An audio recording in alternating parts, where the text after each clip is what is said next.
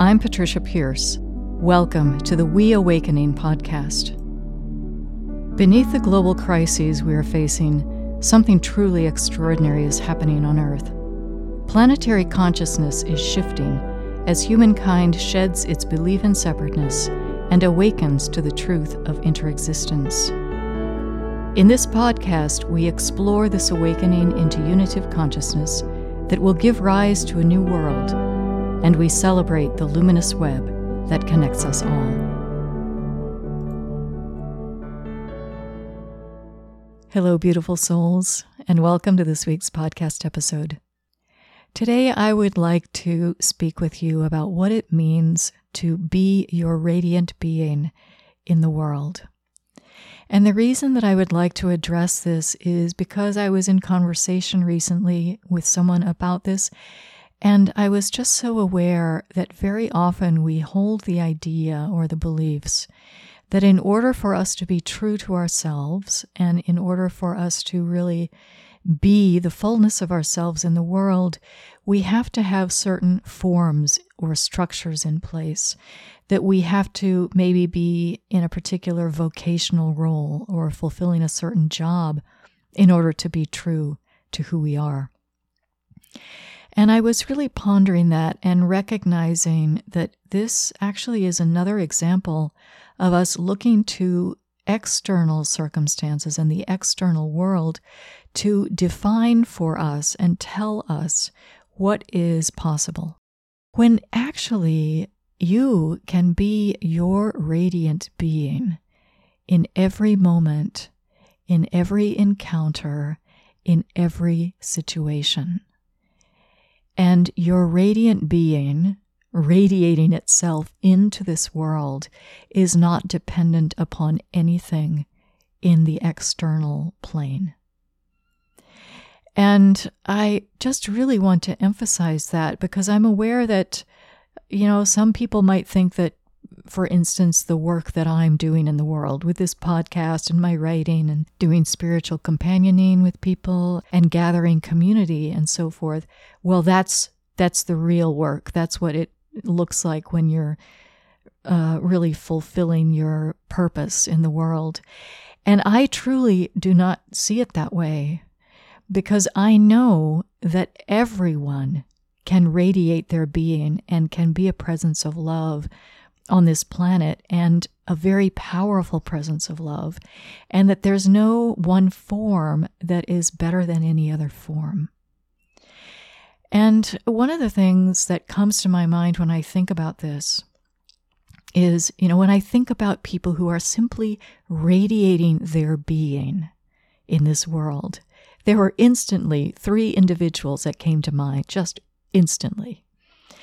One of them is a woman who is a cashier at our local Rite Aid pharmacy. And this woman, when you when you check out at her cash register, you walk away transformed because she radiates love. She greets you, she remembers you. She is present to you as another human being. And the quality of that relationship, the quality of her presence has a transformative effect.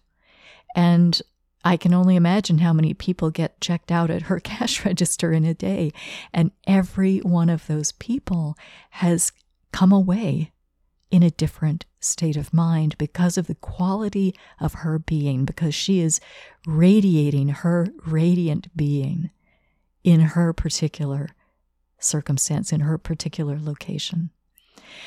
So that's one example. Another example that instantly came to mind was a woman who was a bus driver on our local bus route. She's not on our route any longer, unfortunately, but whenever I would take the bus and I and I saw that she was the driver, I was just elated because I knew that as soon as I got on her bus, she would greet me with the warmest of smiles. And you just knew when you got on her bus that you were her family and she was going to get us to our destinations as safely and efficiently as she could. And she just radiated this warmth of being. And the third individual that instantly came to my mind was a young man who was a barista at our local coffee shop. And when you order your latte from Kevin, you encounter this radiant being who just exudes this beauty of his soul. And you come away just feeling lighter. And it wasn't until I actually started thinking about these three people that it dawned on me that each of them is a person of color. And that to me, when I when I noticed that, I thought, wow, that is really instructive.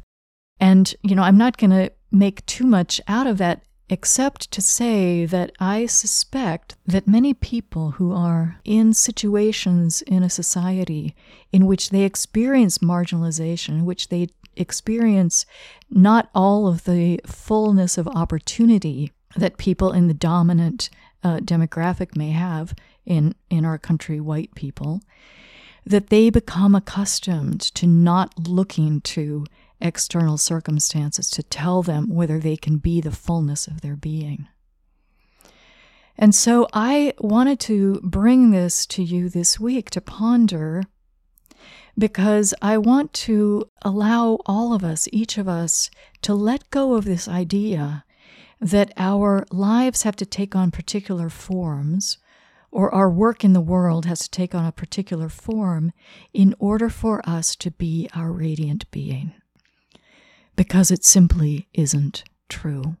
I encourage you to really tap in to the truth of who you are as a radiant being, as a divine being that is here in this world in whatever circumstances you find yourself, placed in whatever web of relationships you find yourself, that you are here simply to radiate your being.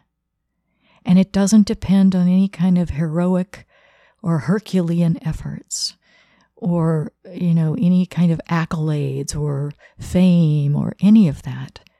All of that is so irrelevant because each of us is simply here to be the fullness of our being and to allow the radiance of our being to radiate into this world. So I leave you with that. And until next time, I bid you peace.